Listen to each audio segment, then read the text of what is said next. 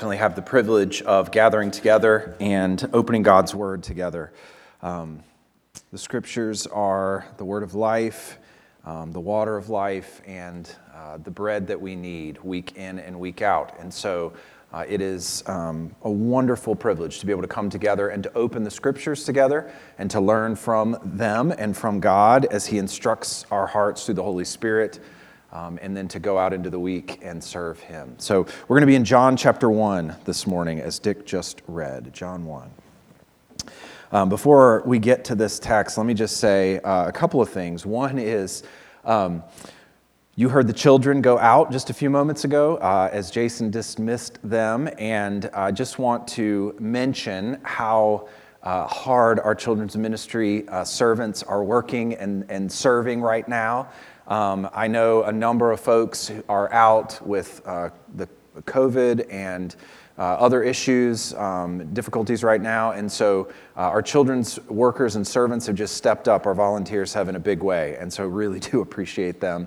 Um, Carrie Harrison has led that charge. She'll be transitioning that to Trevor here over the next couple of months. But uh, she's just done an amazing job and is herself serving week after week, subbing for people. Um, plugging the holes, you know, with her fingers and toes and everything else and making the thing run. And so, really do appreciate uh, all that they're doing. If you see any children's ministry volunteers around this morning, thank them uh, for the way that they have been serving. John chapter 1 is where we're going to be. Um, I have told you before, I always love, have always loved studying history um, and reading history. I was a history minor in college, and those were some of my favorite classes. In the last couple of years, I have been reading um, the, the history books that I have been reading have had to do with the Roman Empire and the early church. I've just been fascinated by the first three to 400 years after Christ and how the church developed and the context in which the church developed, which was the, the late Roman Empire. My favorite book, though, that I have read the last couple years regarding this time period is a book that I think I've told you about before. It's a book called the Patient Ferment of the Early Church. I love the title, wonderful read. But the basic gist of this book is that it describes the remarkable growth of Christianity in the first three to four hundred years after Christ and after the apostles. And he tries to understand how and why and the methods that the early church used for the gospel to go forward. What, what, what did they do? Were they politically active? Were they, you know, like what did they do for the gospel to reach as many people as it did? And the book begins this way, and I want to read this to you this morning. The growth of the Christian church in the Roman Empire is mysterious. Scholars who spend their entire lives studying this phenomenon continue to find it surprising. Why did this minor mystery religion from the Eastern Mediterranean, marginal, despised, discriminated against, grow substantially, eventually supplanting the well endowed, respectable cults that were supported by the empire and aristocracy. What enabled Christianity to be so successful that by the fifth century it was the established religion of the empire? I mean, that's the question he's going to go after in the book, and he spends about 300 pages unpacking that and trying to answer that question.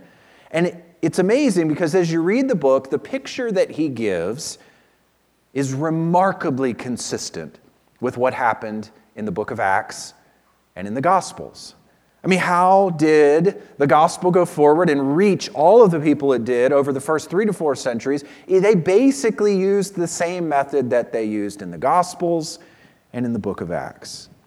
And I, f- I think we find that method given to us this morning. John is going to, in some ways, begin his gospel, at least the main portion of his gospel, the body of it, by describing how one becomes a follower of Christ and then how that word and the light multiplies to reach more and more people. And that's what we're going to see in John 1 19 to 51, which is where we'll be this morning. And here's Here's what we're going to look at two essentials to spreading the light so others can see. Two essentials to spreading the light so others can see. And this is really quite simple. as we go through it. And the first essential that you need is you need a primary testimony.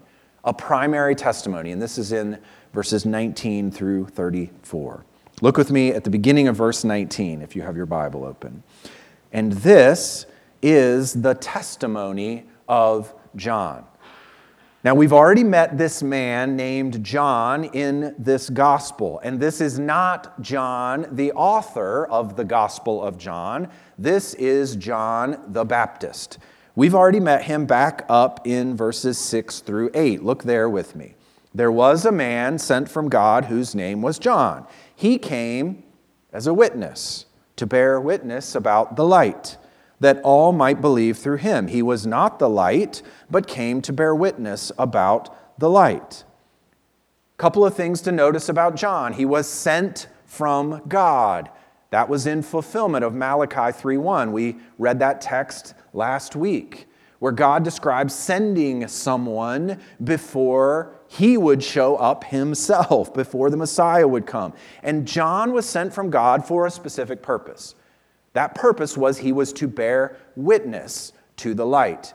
He was not the light, but was to bear witness to the light, to point people to the light. And the reason that he was to point people to the light is so that they would see the light and they would believe and they would come to trust in him. Now, here in verse 19, the gospel writer, John, picks up the same word. It's not translated the same in English, but the word witness in verse 7 and verse 8, I think it's in, it, yeah, in verse 7 and verse 8 is the word testimony. It's the same root word. And so you could say, and this is the witness of John, this is the testimony of John. And here in verse 19, you have John the Baptist coming onto the scene for the first time in the gospel here in his public ministry. And this really begins the public ministry of the Lord Jesus Christ. John the Baptist marks that beginning in all four Gospels. He is a very significant figure. But why? Why is he so important in, to be mentioned in all four Gospels as the beginning of Jesus' ministry? Well, it's not just because he was a unique individual, and apparently he was. He wore strange clothing of camel's hair and he ate locusts. Kind of an odd guy out in the wilderness, right? And so he was eccentric. There was something to see as you went out there. But that's not why he's mentioned in all four Gospels. He matters very much because of the way in which he witnesses to Jesus. It's the way that he points to the light that matters. The reason John matters is because he is promised and expected in the Old Testament, and his message, as you'll see this morning, is rooted in the Old Testament. And so when we talk about a primary witness here for the light to spread, John, in some ways, is that primary witness, but he's only testifying to what is already there in the scriptures. And ultimately, the scriptures are the primary witness. And John's ministry is to help us see how Jesus fulfills the expectations of the Old Testament. Look at the rest of verse 19 and verse 20. This is the testimony of John when the Jews sent priests and Levites from Jerusalem to ask him, Who are you? He confessed and did not deny, but confessed, I am not the Christ. So it's clear here that the religious authorities in Jerusalem know that something unique is happening. Something is going on out in the wilderness. And so they send a delegation to investigate. And as they ask John who he is, his response is emphatic, isn't it? I mean, look in verse 20 what he says. He confessed and did not deny, but confessed over and over again, it emphasizes that he made it abundantly clear I am not the anointed one. I'm not the promised one in the Old Testament. And it's clear that John here knows why they are asking this, right? I mean, they simply ask the question, Who are you? And John emphatically says, I am not the Christ. They're asking because they wonder if he is the anointed one, or at least as if he thinks he is the anointed one. Now, you have to understand, during this time period and then even later, there were a number of people who showed up on the scene who intentionally tried to present themselves as the anointed one promised in the Old Testament. They would do unique things to try to gather a following and to present themselves as the one who would free Israel from their bondage to the Roman Empire. I mean, one of these individuals is actually talked about in the book of Acts. For before these days, Theudas rose up claiming to be somebody. And a number of men, about 400, joined him. He was killed, and all who followed him were dispersed and came to nothing. And this is the, the Jewish religious leaders here talking about Jesus' following after he's died and risen from the dead. And they're wondering what's going to become of his followers. And one of them, Gamaliel, points this out. Look, this has happened before. And so this was not uncommon. And so the delegation comes out to him and asks him who he is. He emphatically says, I'm not the Christ. And so they want to know if he's some other Old Testament eschatological figure, some figure that was expected to come in the end days or the last times. Look at verse 21. And they asked him, What then? Are you Elijah? Now that's a weird thing to ask, right? Like, why would they pull this Old Testament figure out and say, Are you Elijah? Well, if you think back to your Old Testament, there's actually good reason for this. Elijah didn't die, he was taken up in a whirlwind. And so there was some belief that Elijah would return and he would come back. And besides the fact that Elijah just didn't die, you have passages like this Malachi 4 5. Behold, God says, I will send you Elijah, the prophet before the great and awesome day of the Lord comes. And so the Jews read this text. They knew that Elijah didn't die. They see this guy out in the wilderness, sort of dressed like him, and they think, is this Elijah who's going to come before God's judgment comes? John denies this.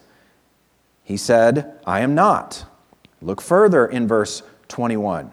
They ask him another question Are you the prophet? And he answered, No. Now, why do they ask him this? Why do they ask him if he is the prophet? They're referring to a specific text in Deuteronomy. Here's Deuteronomy 18. The Lord your God, remember, this is right before he sends Israel into the promised land. It says, The Lord your God will raise up for you a prophet like me from among you. Moses says this, from your brothers. It is to him you shall listen. I will raise up for them a prophet like you from among their brothers, and I will put my words in his mouth, and he shall speak to them all that I command him. And so, based on this text, the people want to know are you the prophet who is like Moses, who's expected to come in the last days? Again, John answers no. So they ask him another question in verse 22. So they said to him, Who are you? We need to give an answer to those who sent us. What do you say about yourself? This time, John does give an answer. And he quotes Isaiah chapter 40 and verse 3. He said, I am, verse 23, I am the voice of one crying out in the wilderness, make straight the way of the Lord, as the prophet Isaiah said. This is, of course, taken from Isaiah 40 and verse 3. Now, in Isaiah 40 and verse 3, the context of this is pointing forward to the time when a herald will come and announce the return of God to Israel, and that would signal the end of the exile. So in Isaiah, Israel is going to be sent into exile for their sins, and God says, I'm going to send a prophet who is going to announce the end of exile and announce God's return to his people. John understands that the return, even though the people are back in the land, the return from exile really hasn't happened yet. So he understands himself to be the fulfillment of that passage, that text. And so they hear his answer, and they're from the Pharisees. Look at verse 24. Now they had been sent from the Pharisees, and they ask him now, okay, if you're none of these end times figures, if you're not Elijah, if you're not Moses, the prophet like Moses, And if you say you're who, you know, Isaiah 40 is promising, why are you baptizing? Look at verse 25. They asked him, then why are you baptizing? If you are neither the Christ, nor Elijah, nor the prophet. Why are you doing this? Why are you enacting these baptisms out here in the wilderness? Now, we don't read in the Old Testament about some sort of formal rite of baptism. I mean, this is something new as we get into the New Testament. We don't, we don't really read about this, but during this time, there were Jewish groups who practiced something called proselyte baptism. And the idea here is that they would have Gentiles who wanted, who believed in Yahweh God, and they wanted to partake of the covenant blessings and covenant promises, and they were committing themselves to obeying the law. And they would come, and this was part of how they would be initiated into the covenant family proselyte baptism. There are also some indications that this was a ritual washing that would have happened in the Old Testament to cleanse you from defilement, and it was all kind of wrapped up. Now, the interesting thing about proselyte baptism is that you immersed yourself. You went under the water yourself, but that's not what John is doing here. He's doing something unique. He's the one baptizing those who come to him. They want to know, why are you doing this? Here. Look at verses 26 to 28. John answered them I baptize with water, but among you stands one you do not know, even he strap of whose sandal I am not worthy to untie. These things took place in Bethany across the Jordan where John was baptizing. Now, John almost here sidesteps their question about baptism.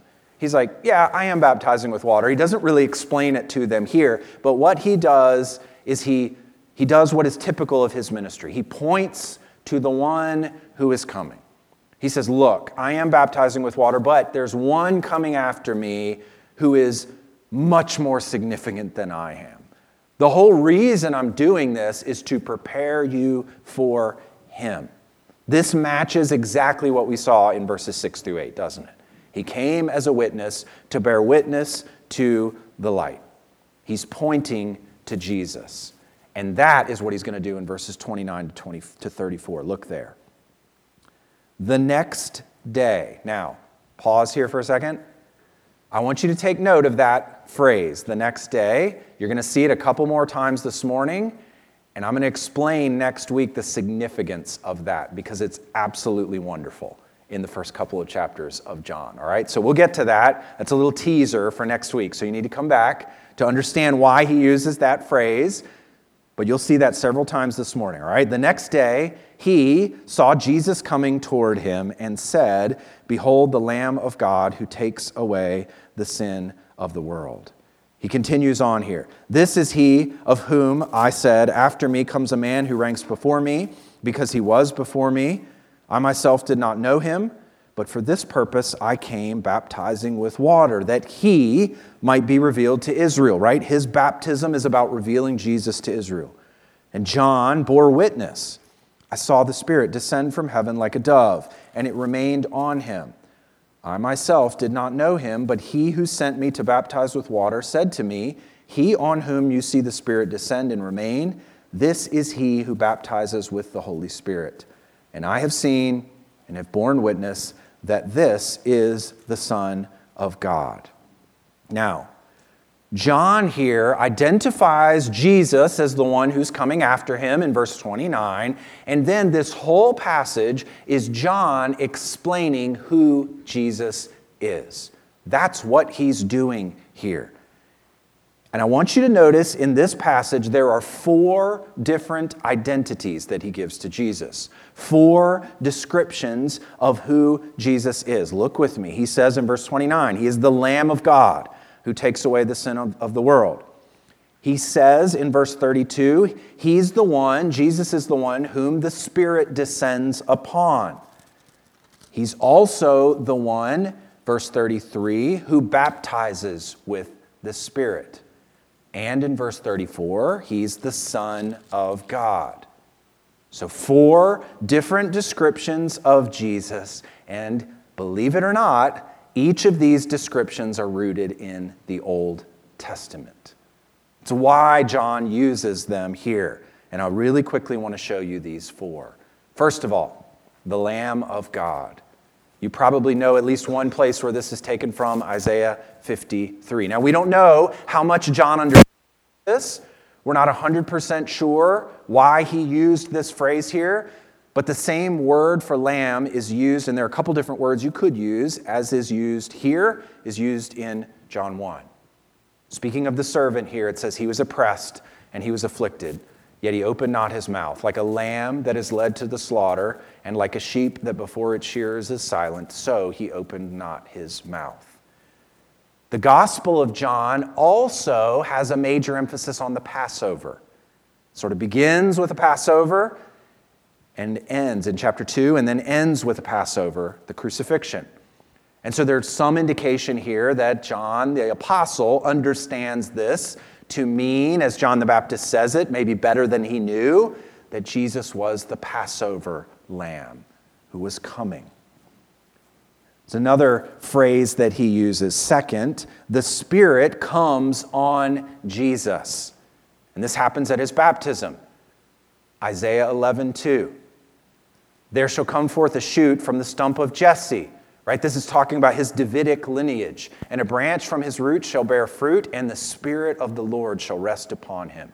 The Spirit of wisdom and understanding, the Spirit of counsel and might, the Spirit of knowledge and the fear of the Lord. The Spirit will come, it is expected in the Old Testament, on the Davidic king and will empower him. And that's why this happens and why John identifies it here. Third, Jesus is going to baptize with the Spirit. He's going to pour out the Spirit on those who trust him and who follow him. This comes from the new covenant passage in Ezekiel 36. I will sprinkle clean water on you, and you shall be clean from all your uncleanness, and from all your idols I will cleanse you. And I will give you a new heart, and a new spirit I will put within you. And I will remove the heart of stone from your flesh and give flesh, and I will put my spirit within you, and cause you to walk in my statutes and be careful to obey my rules. The Spirit's work is tied to the new covenant, and the new covenant comes through Jesus. And finally, in verse 34, you can look there, John says that he's borne witness to him. He's seen what has been revealed by the Father happen, and he calls him the Son of God. Now, when you read this title, you probably instantly think that John is claiming that Jesus will be God and is divine. And of course, Jesus is God and is divine. John 1 1. He was in the beginning with God, and he was God. There is no doubt about that. And this title does hint toward that, but that's not the only thing that being called the Son of God points toward. The Son, God's Son in the Old Testament, is the expected Davidic king. God points to this in his covenant with David. 2 Samuel 7 14. I will be to him a father, and he shall be to me a son. In Psalm 2, he also says this about the coming king I will tell of the decree. The Lord said to me, You are my son. Today I have begotten you. And so when John picks up this language of the Son of God, he's filling back, he's referring back to all of this background about the, the coming Davidic king. So here's all of what I'm saying about these verses, right? Bring all of this together for you. John the Baptist's witness matters in the Gospels. Why? Not because John is so eccentric and so unique. John the Baptist's witness matters in the Gospels because he was sent from God and he was sent to proclaim the message of God, which is rooted in the Old Testament. It comes from the Scriptures. And so, the primary testimony that is necessary for the light to spread is the Bible. It's the scriptures. John testifies to the way the scriptures point to Jesus. The witness that brings about the spread of the light is the Word of God. We saw John's goal in verse 7, right? That he would witness to the light so that all would believe. So let's bring this forward to you and I today. Okay, let's make a little bit of application here. Make the connection for us in what we're seeing here about the light spreading through the Word of God. How does the light spread? How does the gospel go forward in our time and in our day? How do people come to believe in the light? It's through the scriptures that faith grows and is built. That's it. Romans 10. So, faith comes from hearing and hearing through the word of Christ. Understanding the Bible is paramount to faith, to seeing the glory of God in the Lord Jesus Christ. Faith, think about the nature of faith. Faith has an object. It's not this generic sensation that you're believing in something. It has an object, something you are trusting in, that you're placing your faith in. It rests on something. You believe in something. So, what is the object of your faith? What bolsters your faith? What creates faith? What grows your faith? It's the Bible, it's the Word of God, it's the Scriptures. How can you believe in Jesus? How can you really trust Him? And really know him to eternal life if you have not heard of him, if you don't know the picture that the Bible presents of him. How can you have faith in him? How can you truly know him if you don't know the Bible? Listen, at this church, we do not claim, I do not claim, to have all of our ducks in a row. We don't have everything, everything figured out. There is no way I'm a ministry expert in any sense of the word. Far from it. Times are confusing, right? There's all sorts of opinions out there. There's access to more information than there has ever been in the history of humanity, and it is overwhelming. And so you can find anything about anything. There are perspectives that you can hear, people screaming at you to believe something every night on television and all day long on social media. It's all over the place. There's more information than you can understand and, and process through in a thousand million lifetimes that's available to you now. But here's what we go back to. In all of that chaos and all of that information, here's what we cling to faith comes through hearing, and hearing through the Word of God, the Bible. This is it. And when things get foggy, when they get confusing, when you can't see very far in front of you and make sense of what is happening around you, throw yourself back on this book and the God who wrote it. The primary witness is here.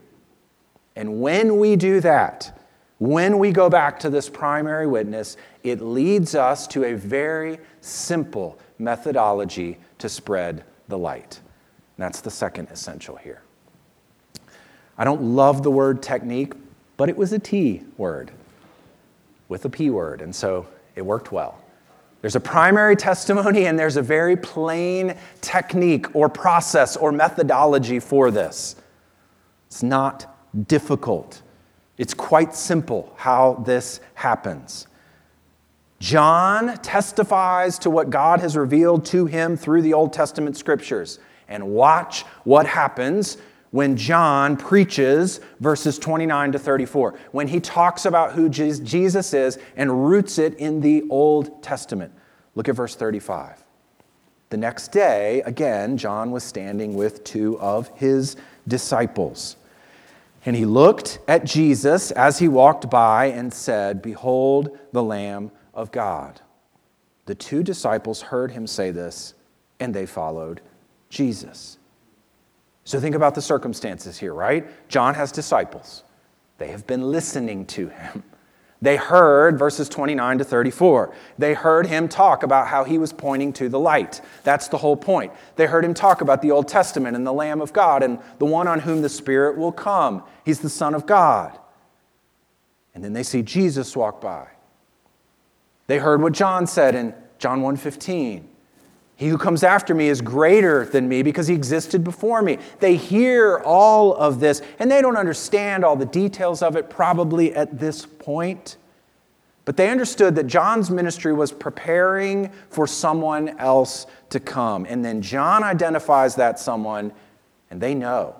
They're ready to go, and their response is when they've heard the word of God, they follow him. They go after him. And this is the first part of this process of spreading the light. John spoke of Jesus, they followed him. They wanted to know more about him, they went after him. Notice the second part of this in verses 38 and 39. Jesus turned, saw them following, and said to them, What are you seeking?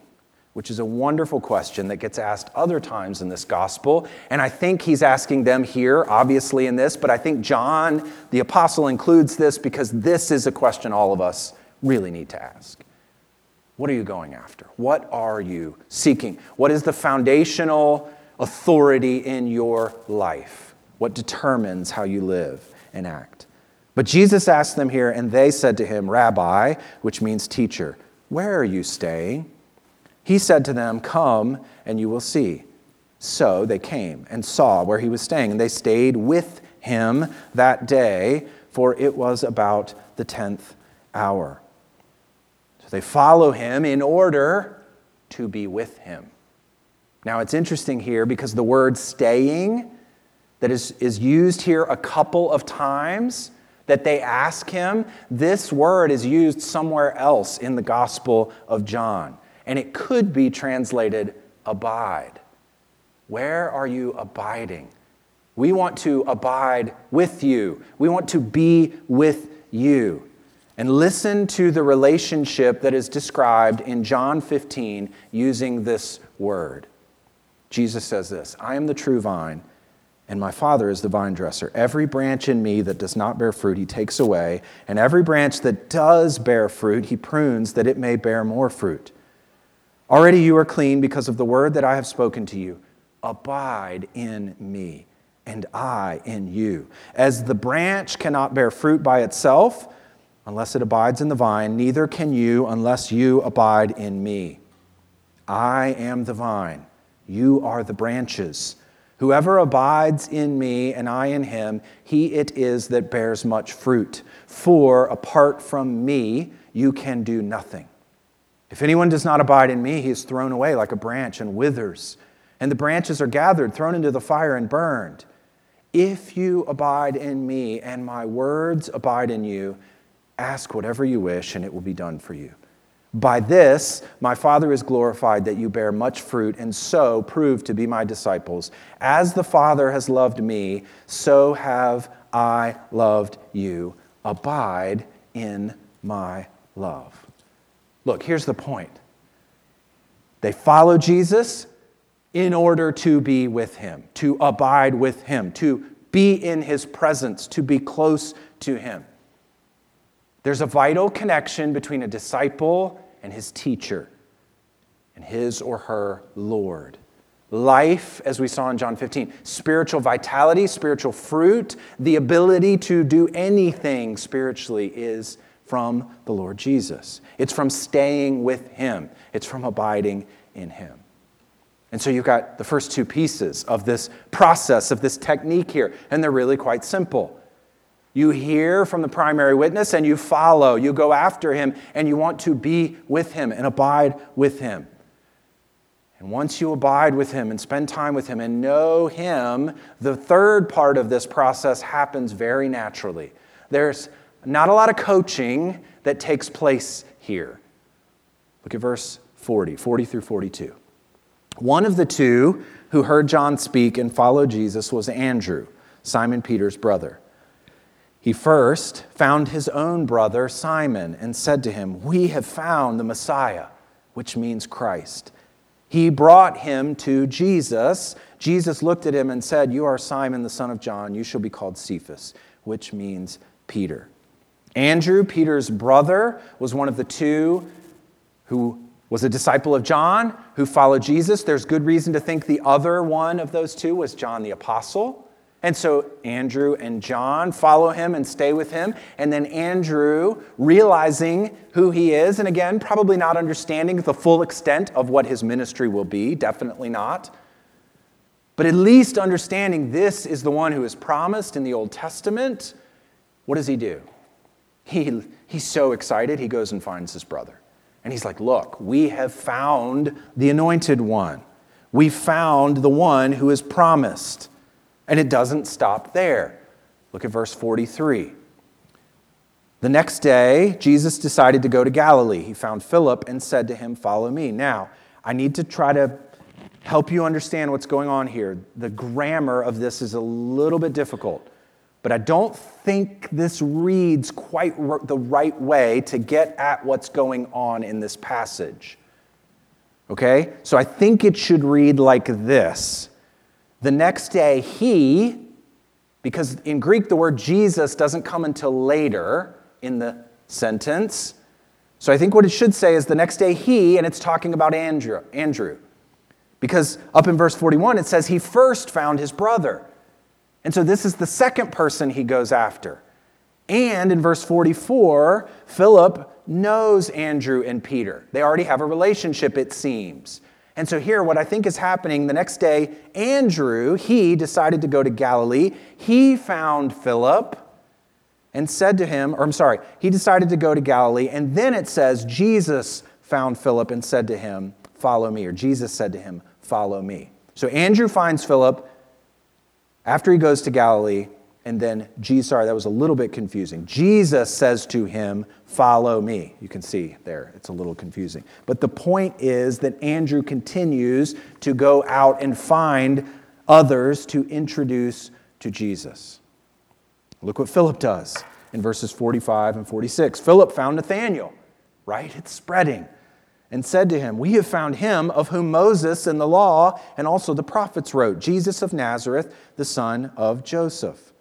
Nathanael said to him, Can anything good come out of Nazareth? And Philip said to him, Come and see. He's already using the words of Jesus here and wants Nathanael to come and see who Jesus is for himself. Come back and see who he is I'm not sure anything I say will convince you, but you need to see exactly who he is for yourself. And Nathanael's interaction here with Jesus sets us up for the rest of the gospel.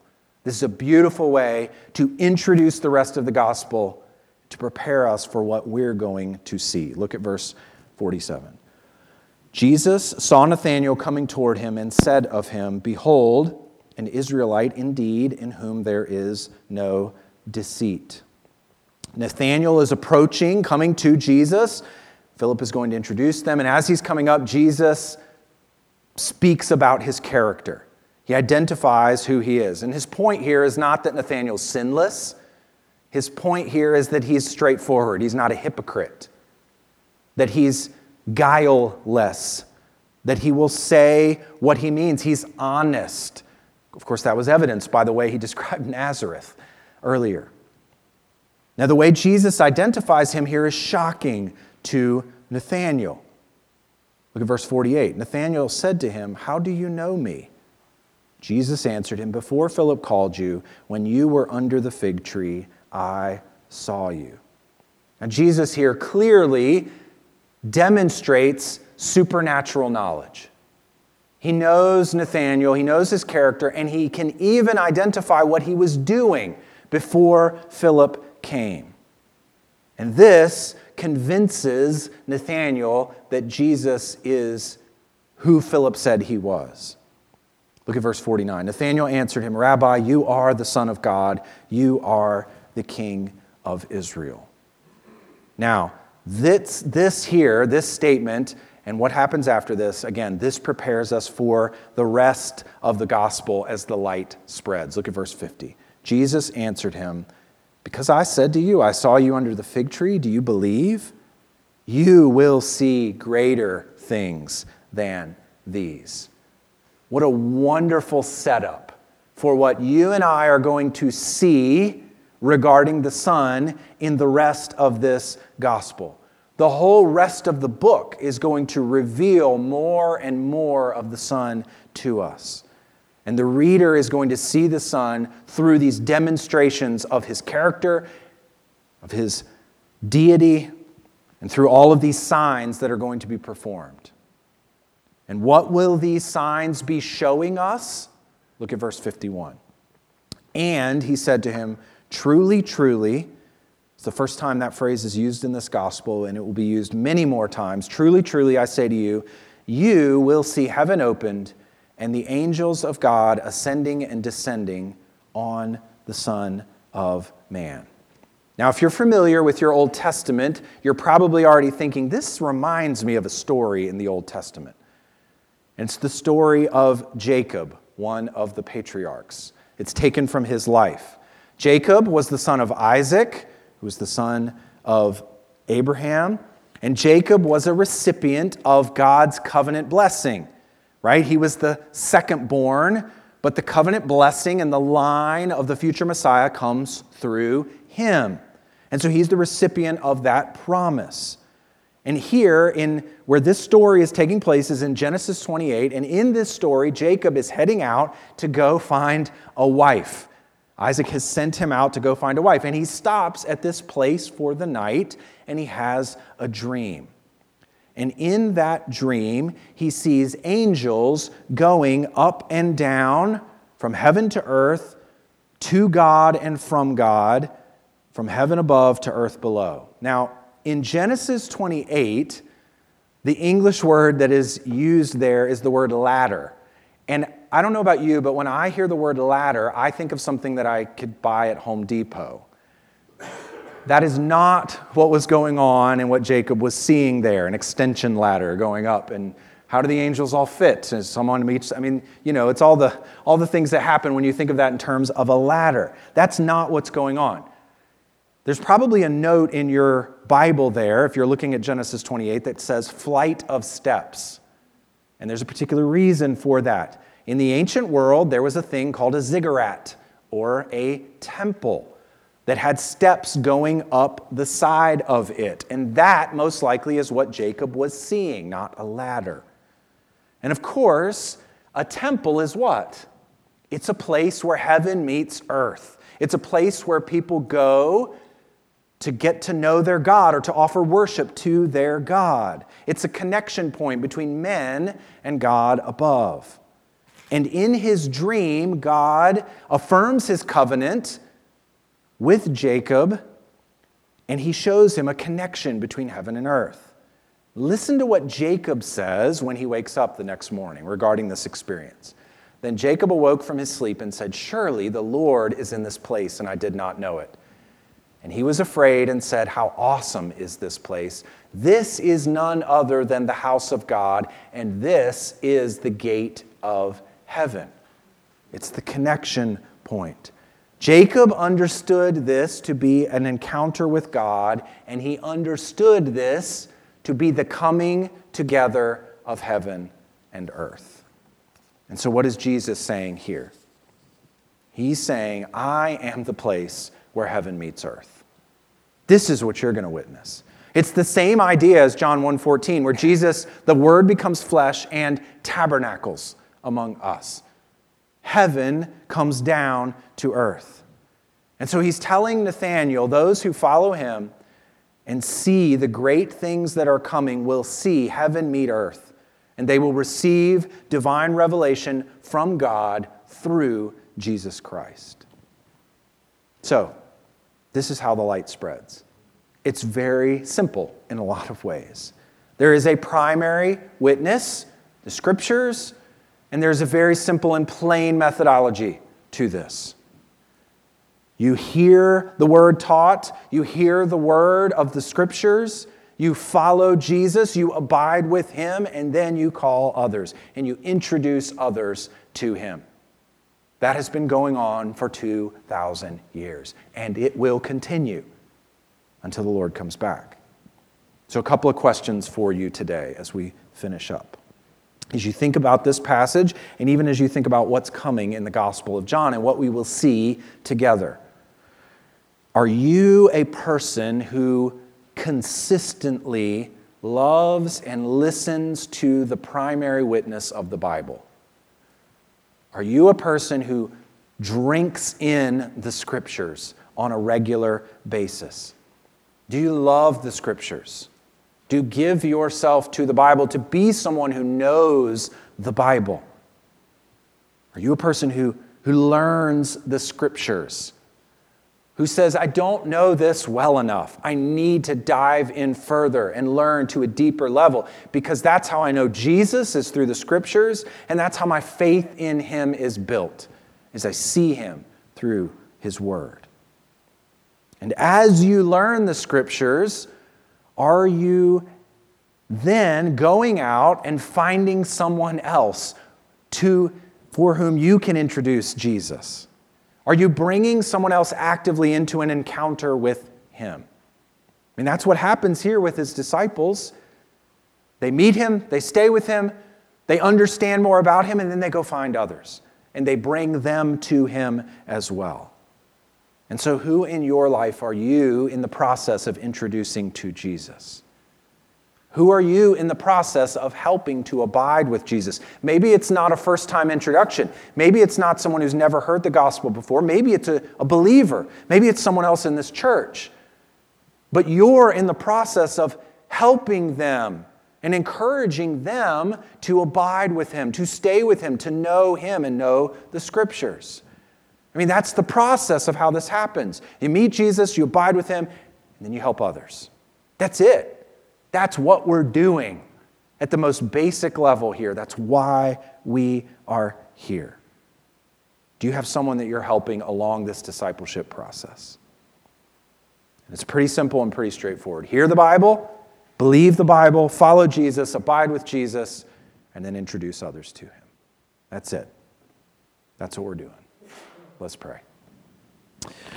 Father, we thank you for this morning. We thank you for our time together. Lord Jesus, we're so grateful for the revelation of who you are through the scriptures. We're so thankful that you are the expected and promised one of the Old Testament and that we, we know you through the Bible. Go back and study and learn and reintroduce ourselves to you over and over again in your word. And we're so thankful that the light has spread, that those of us who are here have heard of you. We have been introduced to you. What an amazing gift of grace. And so I pray that you would motivate us, embolden us to once again re encounter you in the scriptures and then to go out and to introduce others. To be like Andrew here, who is so excited that he has met the Messiah, that he goes and grabs everyone that he can and brings them back to the Lord Jesus Christ. Thank you for the work that you are doing through your word and in and through us. And we just ask that it would continue by your grace. It's in Christ's name we pray. Amen.